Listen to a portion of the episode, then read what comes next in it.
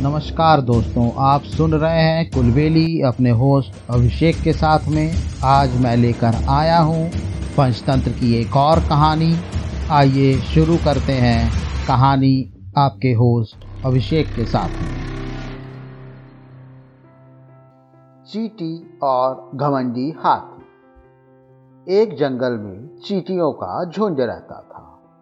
उसकी रानी बहुत मेहनती थी सुबह सुबह ही वो अपनी टोली के साथ खाने की तलाश में निकल पड़ती। इसी जंगल में एक घमंडी हाथी भी रहता था।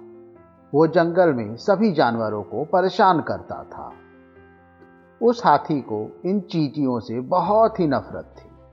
वो उन्हें जब भी देखता तो पैरों से कुचल देता। एक दिन चीटी रानी ने हाथी से विनम्रता से पूछा कि, आप दूसरों को क्यों परेशान करते हो? यह आदत अच्छी नहीं तो यह सुनकर हाथी गुस्सा हो गया और उसने चीटी को धमकाया कि तुम अभी बहुत छोटी हो, अपनी जबान पे लगाम लगा के रखो। मुझे मत सिखाओ कि क्या सही है, क्या गलत है, वरना मैं तुम्हें भी कुचल दूँगा। यह सुन चीटी निराश हुई, लेकिन उसने मन ही मन हाथी को सबक सिखाने की ठानी चीटी पास ही एक झाड़ी में छिप गई और मौका देखते ही चुपके से हाथी की सूढ़ में घुस गई। फिर उसने हाथी को काटना शुरू कर दिया। हाथी परेशान उठा। उसने सूर को ज़ोर ज़ोर से हिलाया, लेकिन कोई फ़ायदा नहीं हुआ। हाथी दर्द से कराहने और रोने लगा। यह देख चीटी ने कहा, हाथी भैया, आप दूसरों को परेशान करते हो। तो बड़ा मज़ा लेते हो। तो अब खुद क्यों परेशान हो रहे हो?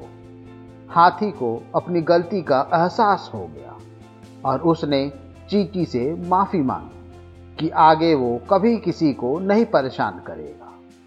चीटी को उस पर दया आ गई। वो बाहर आकर बोली कि कभी किसी को छोटा और कमज़ोर नहीं समझना चाहिए। यह सुन हाथी बोला कि मुझे सबक मिल चुका है। मुझे अच्छी सीख दी तुमने। अब हम सब मिलकर रहेंगे और कोई किसी को परेशान नहीं करेगा। इस कहानी से हम लोगों को यह शिक्षा मिलती है, घमंडी का सिर सदा नीचा होता है। कभी किसी को कमज़ोर और छोटा न समझे।